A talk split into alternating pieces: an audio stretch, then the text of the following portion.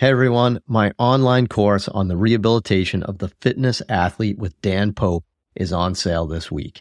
If you want to work with higher level fitness athletes and help people get back into the gym after an injury, this is the course for you. Head to mikereinold.com slash fit athlete to learn more and sign up this week. On this episode of the Ask Mike Reinold Show, we talk about some of the strategies we use to restore passive knee extension range of motion after a surgery. The Ask Mike Reinold Show. Helping people feel better, move better, and perform better.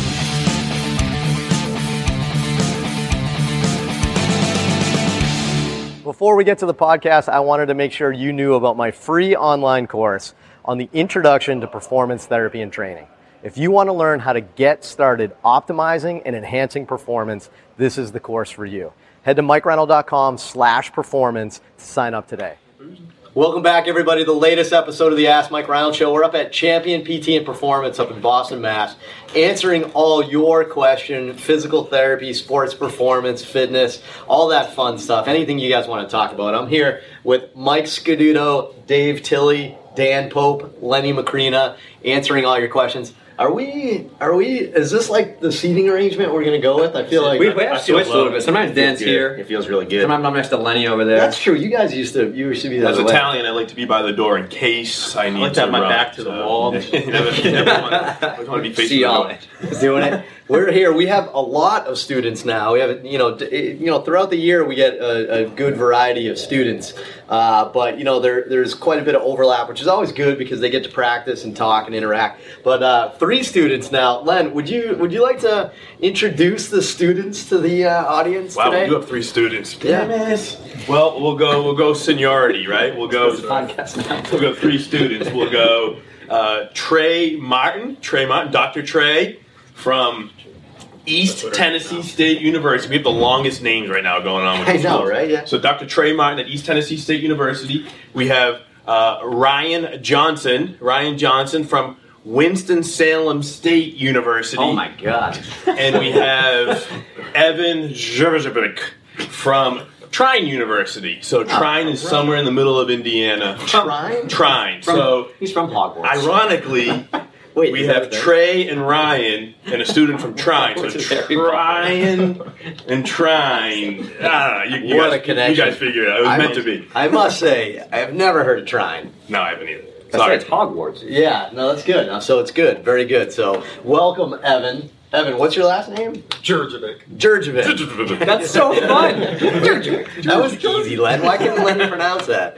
And by the way, I definitely knew his last name prior to asking him. definitely. So anyway, we have um, we have some great questions, right? This is uh, or a question. I think we got one question today. Um, who's who do we got this week? Trey, Dr. Trey. Dr. Trey's going to ask the question this week. So the subject is tips for regaining full knee extension after surgery. So Ellie from Florida asks, what are some methods you find most effective for regaining full knee extension in a post-surgical patient with increased tone in the hamstrings? All right, you totally distracted me. What's the question? Just read the question part. totally. con- Wait, what was that? The question part. All right. What are some methods you find most effective for regaining full knee extension in a post-surgical patient with increased tone in the hamstrings? All right, so how, what, what, are, what are the? I don't know. I was like caught on the. There, there was a subject there. I thought you wanted it all. I was trying to. That's never been there. I'll answer this question. Jump on it. Yes. All right. So look, this I like this is a good question. So, what are some of the methods that we use to regain full knee extension after surgery? Now, they Ellie specifically mentioned with tone on the hamstring, which definitely is a thing. Right, and is definitely something that happens post-op, but not the only reason why you would have loss of, of motion. Um, there's a million ways to do this. What do you guys think? Who wants to start? I mean, we could somebody can ramble on a million things, but like, what do you think is the most important thing to do? A post-op patient comes into you with limited knee extension. Why, Lenny, why don't you start with this and say what what do you look at to determine why maybe they have this loss of motion? Yeah, I mean, usually it's because they weren't educated at the beginning on how to keep the range of motion. So a big portion of my education, when I forget first get somebody in, especially after an ACL where there's a lot of pain or a knee replacement, is propping the, the heel up and allowing that knee to get into extension. The position of comfort is going to be slight flexion, right? Open pack position of the knee is about 20 degrees, so they're going to want to put a pillow under their knee. So education, by all means, first is to get them to understand that getting extension is the most important thing after surgery. You mentioned tone in the hamstrings. Yeah, probably, maybe, because they are going to get shortened over time, but there was a study that came out uh, last year in, uh, I think it was uh, Med Science Sports and Exercise, that showed that it was the capsule that gets tight and not necessarily the hamstring. So for me, I want to do things that are going to address both hamstring and capsule. So I'm going to look at how do you stretch out capsule or collagen tissue. You need prolonged stretch on the knee. So you need prolonged, low long duration stretch. So you need the person to prop the leg up and give a good 15 minutes uh, at a time, and we recommend usually 60 minutes total in a day to get the knee to hyperextend, to get into full uh, extension, whether it's beyond zero or, or not, and symmetrical to the other side. So you know, get the collagen to stretch out, I think is the key, and hamstring stretching, uh, maybe some foam rolling, maybe some soft tissue work. Let me jump in and ask you a question Yes. here. So, a couple things. One, I like your approach at first. If somebody comes in t- tight, the first thing you do is blame them. Love it. Yes, That's awesome. not It's my their fault. fault. Blame it on them. right? That is that, right. Make it very aggressive too. so that way, I like that. No, but th- I think that was actually an excellent point you made because everyone's always looking for like the reason. Is this tight? Did that happen? Did Yeah. this happen? When realistically, sometimes they just they weren't educated enough, and maybe they spent a week home after surgery and nobody told them to go straight. So I'm jesting, obviously, but I, I think that was actually a really good point that, that I like.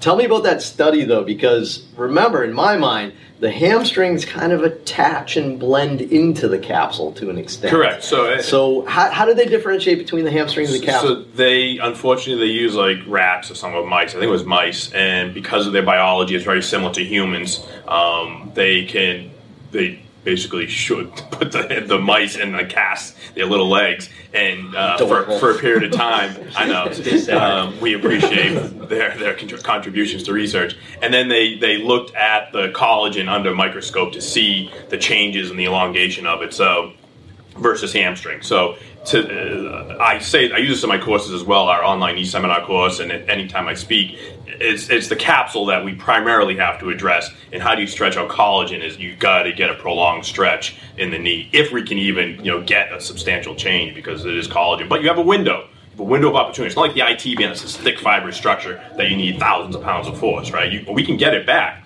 I think it's more so the, the, the tight knee, the, the tight collagen, the tight capsule Yeah, that this study showed. And let's assume for the rest of this conversation, we're talking about like a post-operative knee that is not super chronic. Right. Because man, that's a whole nother conversation. Yeah, that's definitely. you're talking about somebody six months out of an ACL that still has. That's a completely different conversation in my mind. So, um, so I like that. We're in the first like acute, maybe even subacute phase like Yeah. that. Collagen tissue, uh, uh, prolonged, uh, short, uh, uh, shorter intensity or less intensity, longer duration type stretching. I like that. So Lenny brought up that I, I, I wanted to ask one question, then you jump in. But mm-hmm. so Lenny brought up it's collagen and it's the capsule. So talk about prolonged stretching. Does anybody do joint mobs? What do we want to talk about with joint mobs for the knee? Yeah, I think that I mean joint moves are probably not going to be changing the capsular tissue, or like we're not probably moving the capsule around, but it's going to kind of blend into my point. Is like people hurt, man. Like if they're super cranky, the joint is real like angry and like they've been probably walking on it for a little bit and starting to get sore and like they're right up there like just in a lot of pain. It's like anything you can do a little bit to maybe make them feel comfortable or calm down a little bit. Sometimes joint moves just make someone relax. Like they're just like completely chilling out. Same thing with like I think this is uh again the, the swing of social media is everyone's like no modalities ever, no passive stuff at all. But like five minutes of heat and a little bit of joint moves would make someone's knee range much much easier. Maybe they're just sitting down for ten minutes. But honestly, maybe that's it. But like that can go a huge way to help your manual therapy. I, I and get your can't tell how many times like people like, oh, I can heat it, I can ice it, and they don't know, and then you maybe heat them, Yeah. because if you want you know just promote heal and relaxation and maybe a little blood into the area, and like, wow, that felt amazing. Yeah. So whether or not social media says it was bad, if that person says I like that, Yeah. you got to go with it, right? And if you measure five degrees more range of motion by the end of the session, like who they cares? buy in. You know? saw the objective change. They feel so much better about their knee. They feel better about their situation. Mm-hmm. It's it's a no brainer. Despite that. The social media world saying there's no evidence, all the evidence is negative. So the, fu- the funny part is we call that positional release because we have to make like a, a fancy phrase for everything. Yeah, They're just sitting there. and we'll call it positional. Relaxation. No, but I mean, there's a little bit that we can like we can add a little science to it. So, all right. So I, I, I think we'd all agree. So with joint moves, maybe we're neuromodulating tone, maybe we're trying to get them to relax a little bit. But let's say it's two weeks out, they're lacking full knee extension, and it's an ACL. Uh, would you do a joint move? I still would. You do a joint move on the knee two weeks out of an ACL reconstruction. Well, not necessarily an ACL, but thinking like a post-surgical knee, I would still attempt. I think there's still in a, like a period of time where you can have effect. But if I'm trying to not stress the ACL, obviously I wouldn't do that. But All right, so so not so well. Definitely patellar move. That's Yeah. uh, that I meant more Knee joint, tibial yeah. femoral. So so uh, so okay. So if it's not ligamentous, we maybe like, maybe would. Yeah. This Yeah. is good to talk about, so you guys get to hear the discussion here. But like, you know what I mean. So maybe you're right. Patella moves, obviously. Patella's an actually big one too. Now, especially superior to try to get that last little bit of its extension. if some, if especially if you have like a patellar tendon graft or maybe even a quad tendon graft to an extent, like patellar mobility is gonna gonna play into this. Mm-hmm. So we got a whole nother realm right there. So mm-hmm. I don't know. I, so as a group though, ligamentous injury, we're not joint moving, Yeah. right? probably not. no. All right. Thankfully, that's good. Otherwise, we're gonna we're gonna pause this and Depends have, the a- type of have a- Have an internal meeting. have a champion staff meeting. about it. But but yeah, but that, but like maybe maybe other ty- I don't know I don't know I probably wouldn't do it with a meniscus either Maybe to be some- honest with you. Be But careful with distraction, that type of thing. There's some things Yeah. you probably still can get away with, but Right. obviously you're not going to translate and try to tear that ACL. again. Just do some lock Test the graft. Yeah, yeah, I mean, it is again probably fine, but I, but again, I think the whole the point and we- reason why I brought up joint moves is Lenny talked about the collagen tissue, and the capsule, and stuff like that. I think theoretically that sustained position, that positional release, that low load, long duration type stretch is probably better than a joint mob on that. And I know there's a lot of manual therapists out there that would go right to joint mobs. I I think that's showing us that we may use some joint mobs on the right person at the right time if it's to like neuromodulate, try to get them to relax and move a little bit better. But I think there's there's other things to do. I think Um, we've so- said it on a podcast before, but like you have to have a consistency over intensity mindset. Like Lenny said, like five, four sessions of ten to fifteen minutes a day is better than like one day where you're trying to jam your knee. Like, come, I mean, I made this mistake as a therapist. They come in and it's not straight, and you're kind of panicking. You're like, oh god, we gotta get this straight. And you're like really like cranking on someone's knee in one session. It's like it's probably not the best thing to do. You know, intensity wise, because that person's going to leave really kind of sore, and they're not going to want to do their exercises later. Right. I like it. Good, and, and may further promote tone. Yeah, like in the absolutely. muscle, make it some guarding, especially if we're putting him in a more painful position, trying to gain range of motion. I know Lenny talks about it all the time, like a prone hang. Sometimes will promote more tone in the hamstring because they feel vulnerable there and they, they want to guard. So they're going to get into more of a flexion contracture. It makes it tougher for them to relax the hamstring. So I think that's a good point. promote- 'cause The, the question was about what we do, right? And Right. I, I think the I think that's good. Uh, Dr. Scaduto is um, at mikescaduto.com is um, prone hang, supine, low long duration, and, and other things like retro walking on the treadmill or retro cone walking or something like that. I'm a supine. Like I want them supine. I want them lying down. I want and I want their ankle propped up, and I want a lightweight five ten pounds to be pulling their knee into extension and Above beyond knee, right? above the patella. Yeah, so not squishing the patella versus the prone hang because of the the hamstring getting tight and people just freaking out that their leg is hanging off the table and their pelvis starts twisting out of control and now the whole thing just becomes chaotic i feel like in people that i've tried prone hangs on and the doctors recommended so you have to do it and then it's just you're like all right let's just go back to what i know and trust and that's just lying down and working on supine So we talked about pain, we talked about guarding, we talked about some tone from the surgery and stuff like that. Um, all great. What about swelling? That's a really good point. yeah Right? Very basic, but yeah. acute wise, sometimes it's just swelling. takes a volume in the Yeah. volume in the knee causes pain you Right. want to protect the pain so We, you we yeah. tell, yeah, and, and that's not even just even the effusion's effect on pain. You're absolutely right. Right. But I mean, we tell everybody yeah, there, there's not a lot of room in the knee, right, for it to go, like for it to like pooch out. And what tends to happen is it tends to pooch out in the back. Right, if you get a big effused knee, obviously it kind of comes all the way around, but in the back there tends to be like a, a, a large pooch of that effusion right there, and that's definitely going to be uh, impactful for both flexion and extension of the knee. You kind of kind of see that in both ways. So sometimes it's just getting rid of their pain, getting rid of their swelling, getting them more comfortable so that the way they decrease their guarding, and then getting them into these positional releases like this low load, long durations kind of stretching frequently over time. So you, if you notice here, we're, we're doing nothing aggressive. We're not doing any manipulations. We're, we're even kind of talking about really not doing that that much for joint mobilizations. It's more about getting rid of pain, getting rid of the effusion, getting rid of the guarding, and getting them into these nice sustained positions frequently throughout the day. That's our first attack. Mm. If you're talking about a chronic person, a whole other conversation that we won't get into in this podcast. I, I'm sure we've talked about it. Hmm. I don't even know. We have like 200 episodes now. I forget what we've talked about, but like that's a whole nother conversation. One other question. What about soft tissue? Nobody said anything about soft tissue.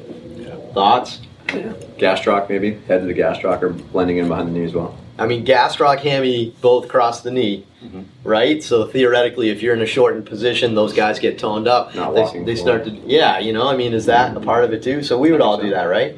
All right, so let's summarize. Let's say you come in, you're three weeks out of ACL reconstruction, and you have you're lacking a little bit of knee extension. What are we going to do? First thing we can probably do is hop them up on the table supine, right? We're going to probably put a hot pack on their knee and put their heel propped up and let it just slowly sit there five ten minutes. See what we get for range of motion. From there, I think we're all going to probably go soft tissue, right? We're mm-hmm. probably going to go hamstring, gastroc, but then also a fusion based soft tissue if there's anything going on with the knee, right? From there, we're probably going to go patellar mobilizations, right? Going to do some patellar mobs. And then from there, we're probably going to then try to actively get them engage their knee so that way it goes straight. So knee extensions, retro cone walking, like like Lenny said, even just walking, yeah, you're just a quad set, right? Like that's a great point. Just a quad set, we're going to actively get them in that position. And then we're probably going to ice, and then we're probably going to compress it with a wrap or a sleeve afterwards, right? Pretty comprehensive. Yeah, it. there you go. So summer, summary in the last minute, but I, I like how we kind of brought that all together. Does that make sense? I think everybody wants to jump right into like, oh, this is a problem. I got to be aggressive and do something. Where it's actually pretty them in 10 pretty minutes. simple, and you take a step back. Awesome. So good. I like it when we can answer a question like that, and we can kind of almost have like a little case at the end. So hopefully, maybe you can you can watch that again, watch that last minute or two again. Maybe put it down to 0.75 times speed on the uh, audio there. I kind of talked like Dave on that one. I apologize, uh, but but good question. Hopefully, that was a uh, you know a good understanding of our treatment approach of what we would do with that person. So if you have a question like that, head to mikereinold.com, click on that podcast link, and be sure to fill out the form to ask us anything. Really, we had so many diverse questions. We love hearing them. So keep sending them. We'll keep answering them, and we'll see you on the next episode. Thanks so much for listening to the podcast. If you have a question you'd like us to answer, head to mikereinold.com slash podcast and fill out the form to submit your question. If you enjoyed this podcast, please subscribe, rate, and review us on Apple Podcasts, Spotify, or wherever you listen to your podcast. And please share this with your friends to help spread the word. It would really mean so much to us. Please check out all my online courses, articles, newsletter, and more at mikereinold.com. There's always a ton of great perks for my newsletter subscribers. And be sure to check for my other podcast, the Sports Physical Therapy Podcast, where I go deep into topics and interview leaders within our field. See you on the next episode.